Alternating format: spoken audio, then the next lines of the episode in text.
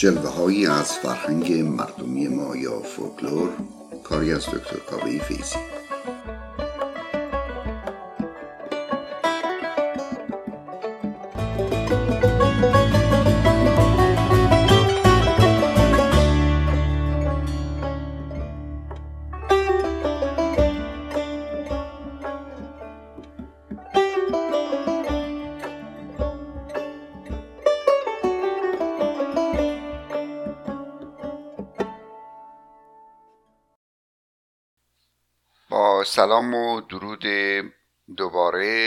خدمت دوستداران فرهنگ مردمی ما. در دو برنامه گذشته به جایگاه اعداد یک دو سه سیزده و چهل پرداختیم. در این برنامه به عدد هفت خواهیم پرداخت و این بحث رو در این برنامه به پایان برسونیم. هفت اما جایگاه خاص خودشو داره. یعنی قرار بود که مسابقه انجام می‌شد و این اعداد مدال های مختلف می گرفتن بدون شک عدد هفت مدال طلا رو می‌گیره و در رتبه اول می استاد عدد بسیار ارزشمندی است از جهت فرهنگ ایران باستان باورهای آمیانه همینطور فرهنگ اسلامی. و در موارد مختلفی به هفت اشاره شده و لزوما هم معنی خود شیشه به علاوه یک یعنی دقیقا عدد هفت رو نمیداره. بسیاری از جهات معنیش واقعا زیادی و یا فراوانی یک چیزی رو میرسوند. مثلا در عالم عرفان شما هفت شهر عشق رو دارید و در باورهای قدیم مربوط به نجوم و ستارگان باور بر این بود که هفت آسمان هست و هفت سیاره و ستاره یا هفت کره که شامل پنج سیاره نزدیک به خورشید و خورشید و ما هفت رو میرسوند. از دیگر موارد مربوط به هفت مراسم در آداب و رسوم مراسم شب هفت هست که با از این دنیا رفته با درگذشته در اون شب وداع دائمی می کنند و گفته می شده که در تمام این مدت فرد در گذشته چشم به راه اطرافیان خودش بوده و با برگزاری مراسم اطرافیان اون رو با عالم دیگه برای همیشه بدرقی می‌کنن. همینطور ما در شاهنامه هفت خان رستم رو داریم. بعد در فرهنگ اسلامی و آداب و رسوم و شعار اسلامی مثلا هفت بار سنگ به شیطان زدن هفت بار تواف کعبه کردن نمونه های دیگری از از این کاربرد عدد هفت هست یا در برخی از موارد مربوط به پاک کردن اون چیزهایی که نجس به حساب میاد باید هفت بار اینها با آب شسته بشه. موردی که مربوط به هفت هست و واقعا هفت منظور خود عدد نیست میگن که چی صداشون تا هفت خونه اونورتر می‌رفت یعنی خیلی پر سر و صدا بود. لزوما از خونه هشتم به اون طرف بی صدا نمی‌شد. یا اینکه ترشی هست به اسم هفت بیجار یا هفت سبزی باز به این مفهوم که لزوما هفت و سبزی توش نیست. هفت سین خودمون که گفته میشه در مناطق این هفت چین نامیده می شده یعنی هفت نو برداشت محصول کشاورزی. از دیگر موارد مربوط به هفت دنیا رو به هفت اقلیم تقسیم می‌کردن به هفت کشور تقسیم می‌کردن که عبارت بود از اقلیم هندوان عرب و حبشیان مصر و شام ایران شهر سقلاب و روم. سقلاب همینجا عرض بکنم به معنای سلاو هست یعنی مناطق شرقی اروپا. ترک و یعجوج اون داستان یعجوج و معجوج رو آدم خاطرتون بیاد. بنابراین این مربوط می شده است به, به احتمال قوی مناطق شمال قفقاز. چین و ماچین هفتمین اقلیم بوده. جالب است که بدونیم در بسیاری از ادبیات قدیم به منطقه چین و ماچین روی همدیگه برابر می شده با منطقه کشور کم و بیش کشور چین فعلی. به این مفهوم که منظور از چین اون چیزی که الان بهش میگیم ایالت سینکیانگ یا ترکستان شرقی در انتهای غربی چین قرار داره.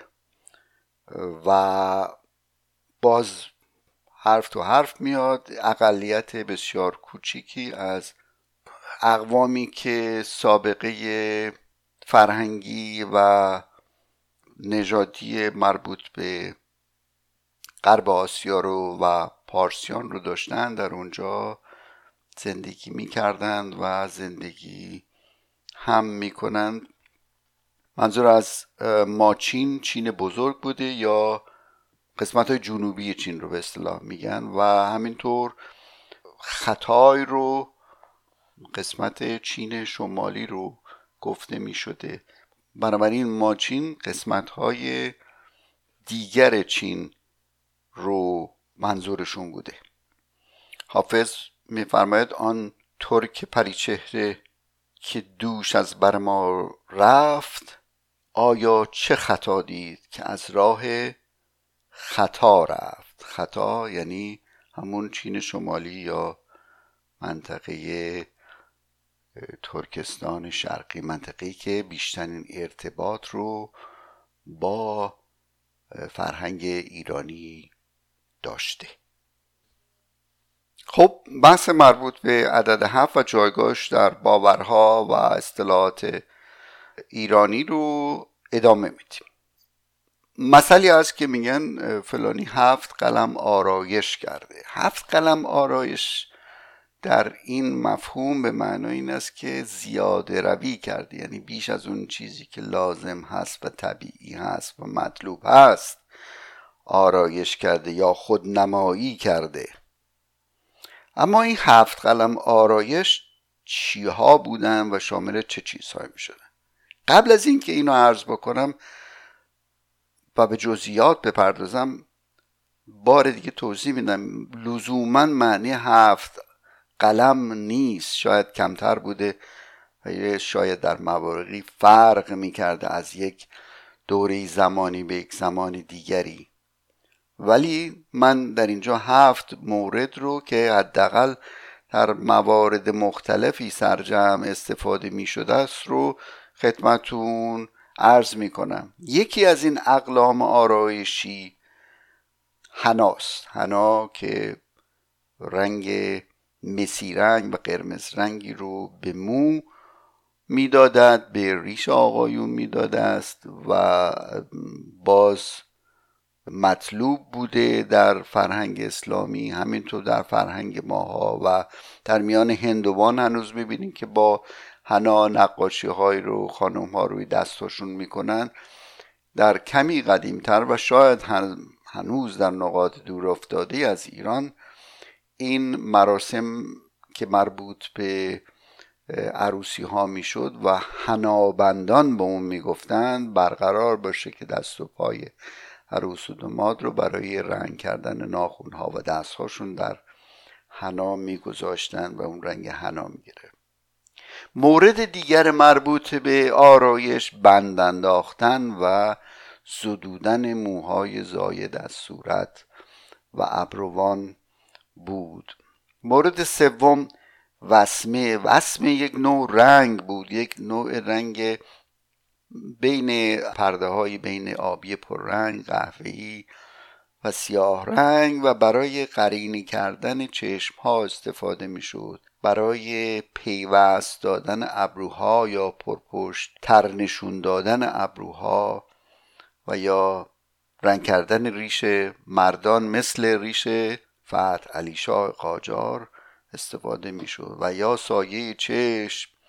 و شما این رو در عکس هایی رو که مربوط به زمان قاجاریه میشه دقت کنین برخی از این عکس هایی که از خانم های اون موقع در دست هست نشون میده که ابروهای اینها پیوسته هست و باز اگر روی اینترنت مثلا نگاه بفرمایید می‌بینید که برید عکس خانم های مربوط به تاجیکستان رو اگر نگاه بکنید هنوز گویا این رسم ابروان پیوسته به نوع آرایش در میان اونها وجود داره. مورد بعدی برای از اقلام آرایش سرخاب بوده. سرخاب یه اسم دیگه هم بهش می‌گفتن قازه برای گلگون کردن برای سرخ کردن گونه ها و همینطور لبها استفاده می شده سرم مورد بعدی بوده. برای خط چشم استفاده می شده و همینطور برای سایه چشم و البته برای اون خاصیت های درمانی هم گفته می‌شد که برای چشم خوب هست. دیگر قلم آرایشی سفیداب که سفیداب رو نباید به اون چیزی که در بعضی بهش میگن روشور استفاده بشه. سفیداب یک ماده بوده که این رو برای روشن کردن پوست پودر مانندی برای روشن کردن پوست روشنتر نشون دادنش استفاده می‌کردن. گویا گفته میشه باز این رو بایستی تحقیقات بیشتری بشود. روش در اروپا هم ماده بود که خانم های درباری اروپایی برای سفید نشان دادن صورتشون از اون استفاده می‌کردن که عناصری از سرب که می‌دونین سمی است در اون استفاده می‌شد. در حال این هم از سفیدا. مورد بعدی خال گذاشتن برای زیباتر نشون دادن رخساره بوده است و خالی بر گوشه لب گذاشتن و چه شعرهای زیادی از این خال لبان معشوق و معشوقه در میان اشعار شاعران ایرانی دیده میشه. مورد دیگر گرد زرک یا زرگ بوده برای طلایی کردن مو چیزی شبیه اکلیل که این رو لای موها ظاهرا می پاشیدن یه مسئله هم یا یک اصطلاحی هم نزدیک به این هفت قلم آرایش هست که می‌گویند فلانی هفت و نه کرد. البته این شاید دیگه زیاد مورد استفاده نداشته باشه. هفت قلم ما بیشتر شدیم اما چون صحبت هفت قلم شد این را هم عرض بکنم. هفت و نه کردن منظورش هفت قلم آرایش و نه قلم زیور آلات استفاده کردن. زیور آلات یعنی اون چیزایی که اضافه می‌کنن و میپوشند به قول انگلیسیش چون ما میگیم میپوشیم در انگلیسی به جای اینکه بستن یا به خود آویز کردن در مقابل ابزار آرایشی. اما زیورالات چیا بودن؟ زیورالات معمولا شامل نه مورد بوده یا در جمع شامل نه مورد بوده. یکی سرآویز بوده. شبیه فرض بفرمایید که اون چیزی که روی مو میگذاشتن. البته باز قبل از اینکه ادامه بدم این مطالب این شامل همه مردمان نمی شده شامل جمعی از اون مردمان می شده که امکاناتش رو داشتن. ممکن بود که آرایش هم هفت قلم کمتر و در نه که ممکن بود در اغلب موارد کمتر از هفت قلم بود. یا هم تو زیورالات ولی برای به میزان تمکن و امکانات مالی و وچه اجتماعی که داشتن جایگاه اجتماعی که داشتن خب از اقلام مختلفی و مجموعی از اقلام استفاده می‌کردن. پس برگردیم روی زیورالات آویز یا سراویز یک مورد بوده گوشواره مورد دیگه بوده. گردنبند یا سلسله یعنی اون چیزی که به گردن بسته می‌شد به شکل یک دایره این با گلوبند اشتباه نشه. گلوبند هم یک مورد دیگه بوده. بعضی ها حلقه بینی رو هم ذکر کردن اما حلقه بینی شاید به جز سواحل جنوبی یا اونهایی که با فرهنگ عربی تماس داشتن در بقیه ایران عمومیت نداشته. بازوبند هم یک مورد دیگه بود که به بازی میبستن و در برخ از تصاویر مربوط به قدیم دیده میشه. دستبند هم یک مورد دیگه بوده. و انگشتر هم مورد بعدی و خلخال یا پایبند یا مچبند هم یکی دیگر از این زیور آلات بوده است. آهنگ زیبایی رو که براتون انتخاب کردم نامش از بنت شلبیه. این آهنگ مربوط به منطقه شام و سوریه و برخی گفتم منطقه اندلس در اسپانیا. آهنگی است که بسیار قدیمیه و در ایران خانم پوران اون رو به اسم شانه خواند ابتدا و بعد دو صدایی با آقای ویگن این رو خوندن. این آهنگ توسط ارکستر فیلارمونیک شرق پاریس به رهبری آقای آرش فولادوند و با همراهی تار آقای کیوان ساکت اجرا شده است.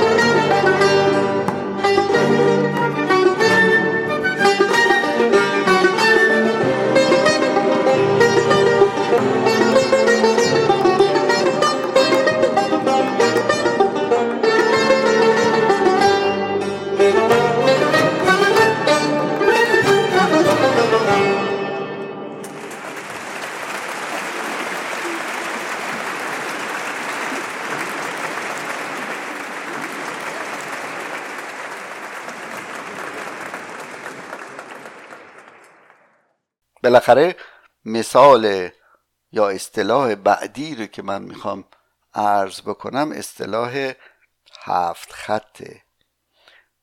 می‌گویند فلانی آدم هفت خطیه. در رابطه با این هم یک اصطلاح دیگر هست به اسم جور کسی رو کشیدن و یک اصطلاح دیگر به اسم اشکی ریختن.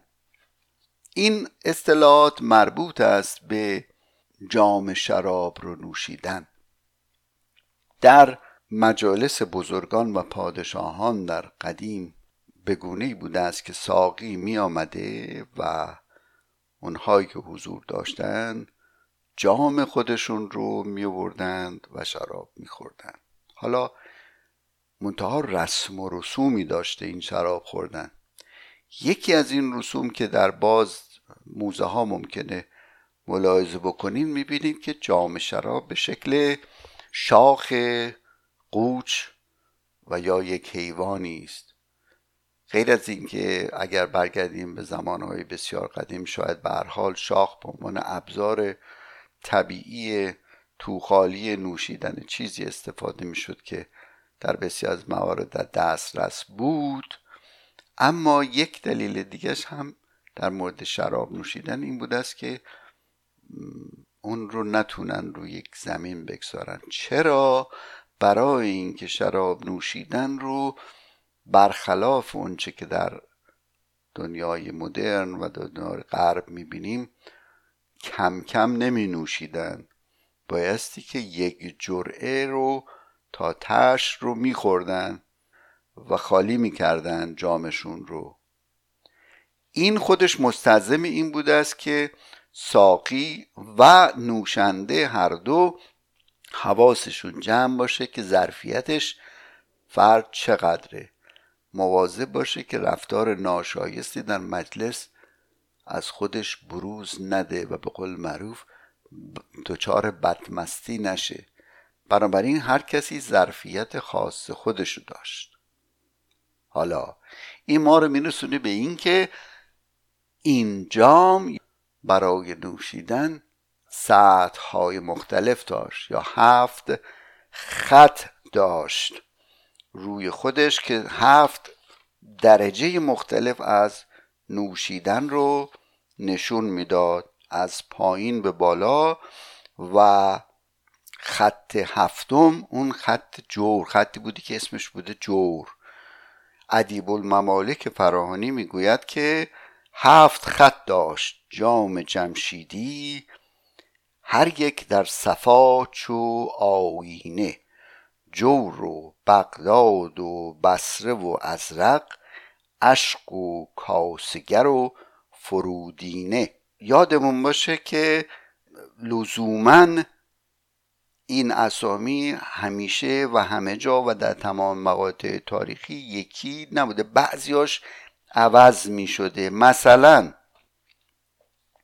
خط ازرق که خط وسط بوده به اون گفتن خط اعتدال یا خط اعتدال بوده به اسمای خط سیاه خط سبز خط شب هم نامیده می شده. خب؟ پایین ترین خط خط فرودینه و یا در کاملا پایین پایین خط مزور هم خونده می شده مزور و بعد خط بعدی می شده فرودینه و بعد اشک و خط سبز و و بعد بسره و بغداد و جور. معمولا ظاهرا بغداد خطی بوده است که یک کمی از سر جام فاصله داشته و و بیشترین مطلوبیت رو بین نوشندگان شراب داشته در مجالس. گاهی بودند افرادی که در این مجالس چه لوتی بودند یعنی ظرفیتشون بسیار بالا بوده این لوتی ها و یا جوانهایی که می‌خواستن خودنمایی بکنن می‌گفتن شراب رو به ساقی می‌گفتن که تا لبالب یا خط جور بریزن. باز اگر خاطرتون باشه مجبور بودند یا بایستی که هر کسی هرچی می هر خطی که لازم بود بنوشد تا انتها و تا تش رو در یک جرعه بنوشه. و لذا اگر کسی هر هفت خط رو می‌خورد یعنی آدم کاملا با ظرفیتی بود و به او می‌گفتن آدم هفت خط. یعنی آدمی که بدون بروز آثار مستی می‌تونست که جام رو تا انتها بنوشد. حالا اگر نمی‌تونست چی؟ اگر نمی‌تونست برای اینکه آبروش نره و حفظ آبرو بر او بشه به دوستی یا دوستان کنار او جور او رو میکشیدند. یعنی اگر او نمی‌تونست بخوره دوستانش تی باده او رو میخوردن که چیزی توی ظرف او باقی نمانه و آبروش بره و یا احتمالا اگر مجبور شده بخوره دچار بدمستی بشه. در مورد بغداد شعر زیاد گفته شده. یکی از این شعرها که منصوب است به خیام چنین است چون عمر به سر رسد چه شیرین و چه تلخ.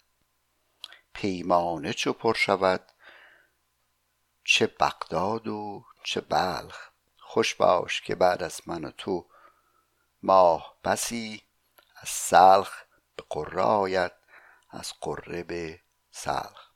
اینجا باز یک توضیح در حاشیه این شعر بدم که شاملو این رو به شکل دیگری می‌گوید. ایشون می‌گوید که چون عمر به سر رسد چه بغداد و چه بلخ پیمانه چو پر شود چه شیرین و چه تلخ.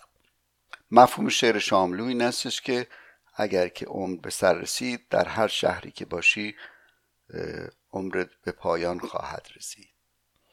و پیمانه اگر پر بشه مهم نیست که مایه در اون اون تلخ باشه یا شیرین باشه. اما گویا روایت اولی که چون عمر به سر رسد چه شیرین و چه تلخ درختستر باشه چرا؟ برای اینکه عمر می‌تونه هم شیرین باشه و هم تلخ باشه با تلخ کامی باشه یا با شیرین کامی باشه. پیمانه چو پر شود چه بغداد و چه بلخ. این توضیحش مربوط به همین هفت خط جامه. برای اینکه خط بغداد رفتی به شهر بغداد نداره. رفتی به اسم نام اون خط یکی مونده به آخر به لبه جام هست. و بلخ در فرهنگ معین و ده خدا می‌گوید که عبارت بود است از کدویی که در اون شراب می نوشیدن برای الان شعر معنیدار میشه. پیمانه چو پر شود چه بغداد و چه بلخ. چه پیمانه در حد بغداد بمونه یا توی کدویی. که ظرف نوشیدن شراب باشه. یعنی ربطی ندارد به شهر بغداد و یا به شهر بلخ. برحال به نظر میاد شاعر بازی کرده با نام بغداد و خط جام. قبل از اینکه بحث مربوط به عدد هفت رو تمام کنم مناسب می‌بینم که یک شعری دیگر در مورد خط بغداد خدمتتون بیارم برای اینکه یک کلمه ای رو که در این شعر آمده به شما معرفی کنم و ریشه یک چیزی رو که خیلی مورد استفاده همه ما هست رو باز به شما معرفی بکنم. شعر این است که تا خط بغداد ساغر دوستکانی خوردم. دوستان را دجله در جرعدان آورده ام حالا شعر که کاملا مشخصه تا خط بغداد ساغر. دوستکانی خوردم. دوستکان چیه؟ دوستکان یک پیاله نام دیگری است برای پیاله شراب یا ظرف شراب. بلکه اینها رو در اما دوستکان چیه؟ دوستکان ریشه کلمه استکان. دوستکان دوستکام دوستکام دوستگان دوستکان.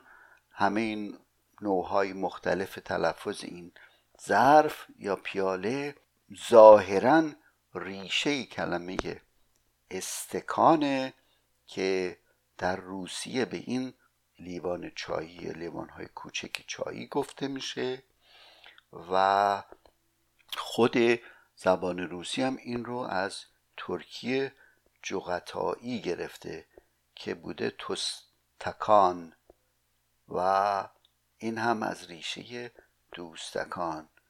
جایی اگر فرصت کردین مطالعه بفرمایید یا اگر وقتی شد جایی و در زمان دیگری می‌تونم بندم خدمت رو عرض بکنم که ما از زبان فارسی ما مانند هر زبان دیگری کلمات زیادی رو هم به زبانهای دیگه داده و هم خودش از زبانهای دیگه اینا رو گرفته قرض گرفته و وارد خودش کرده. بعضی از اینها به قدری معمول شده که ما حتی نمی‌دونیم که اینا یک زمانی واژه بیگانه بوده. همینطور مثلا به عنوان نمونه ما از روسی در فارسی هم کلمات زیادی داریم. یکی دو نمونه رو خدمتتون بگم و این بحث رو ببندی. کلمه بکسل بکسوات پلیسه باک باک ماشین بشکه اینا گالش. اینها همشون بازه های روسی که وارد فارسی شدند. در اینجا به پایان این برنامه می‌رسیم. حق یارتان خدا نگهدارتان.